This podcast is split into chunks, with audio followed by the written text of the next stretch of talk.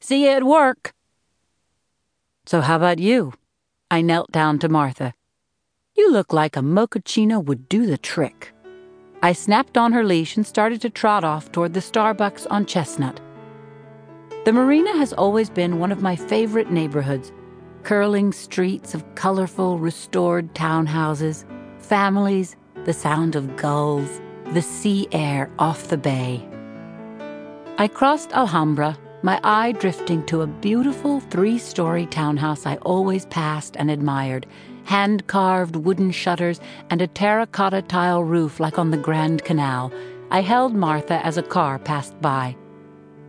That's what I remembered about the moment. The neighborhood just waking up. A kid in a Fubu sweatshirt practicing tricks on his razor. A woman in overalls hurrying around the corner, carrying a bundle of clothes. "Come on, Martha." I tugged on her leash. "I can taste that mochaccino." Then the townhouse with the terracotta roof exploded into flames. I mean, it was as if San Francisco were suddenly Beirut.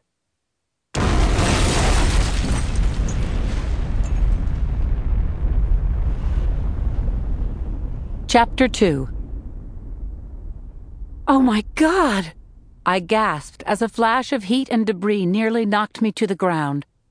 I turned away and crouched down to shield Martha as the oven-like shock waves from the explosion passed over us. A few seconds later, I turned to pull myself up. Mother of God, I couldn't believe my eyes. The townhouse I had just admired was now just a shell. Fire ripped through the second floor. In that instant, I realized that people could still be inside. I tied Martha to a lamppost. Flames gusted just fifty feet away. I ran across the street to the blazing home. The second floor was gone. Anyone up there didn't have a chance. I fumbled through my fanny pack for the cell phone. Frantically, I punched in nine one one. "This is Lieutenant Lindsay Boxer, San Francisco Police Department, Shield two seven two one. There's been an explosion at the corner of Alhambra and Pierce. A residence. Casualties likely. Need full medical and fire support. Get them moving." I cut off the dispatcher. Procedure told me to wait, but if anyone was in there, there was no time. I ripped off my sweatshirt and wrapped it loosely around my face. "Oh, Jesus Christ, Lindsay," I said, and held my breath. Then I pushed my way into the burning house. "Is anyone there?" I shouted, choking immediately on the gray, raspy smoke. The intense heat bit at my eyes and face, and it hurt just to peek out from the protective cloth. A wall of burning sheetrock and plaster hung above me. "Police!" I shouted again. "Is anyone there?" The smoke felt like sharp razors slicing into my lungs. It was impossible to hear above the roar of the flames. I suddenly understood how people trapped in fires on high floors would leap to their death rather than bear the intolerable heat. I shielded my eyes, pushing my way through the billowing smoke. I hollered a last time, "Is anyone alive in here?" I couldn't go any further. My eyebrows were singed. I realized I could die in there. I turned and headed for the light and cool that I knew were behind me.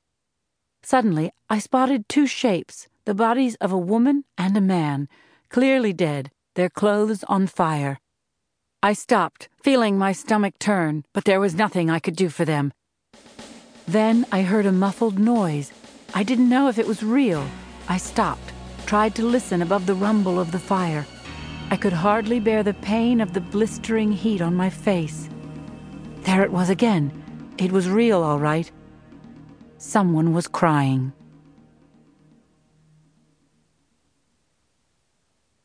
Chapter three. I gulped air and headed deeper into the collapsing house. "Where are you?" I called. I stumbled over flaming rubble. I was scared now, not only for whoever had cried, but for myself. I heard it again, a low whimpering from somewhere in the back of the house. I headed for it. "I'm coming!" I shouted. To my left, a wooden beam crashed. The farther I went, the more trouble I was in. I spotted a hallway where I thought the sounds came from, the ceiling teetering where the second story used to be. "Police," I yelled. "Where are you?" Nothing. Then I heard the crying again, closer this time. I stumbled down the hallway, blanketing my face. Come on, Lindsay, just a few more feet. I pushed through the smoking doorway. Jesus, it's a kid's bedroom, what was left of it. A bed was overturned on its side, up against a wall. It was smothered in thick dust. I shouted. Then I heard the noise again, a muffled, coughing sound. The frame of the bed was hot to the touch, but I managed to budge it a little bit from the wall. Oh, my God. I saw the shadowy outline of a child's face. It was a small boy, maybe ten years old. The child was coughing and crying. He could barely speak. His room was buried under an avalanche of debris. I couldn't wait any more time. The fumes alone would kill him. I'm gonna get you out of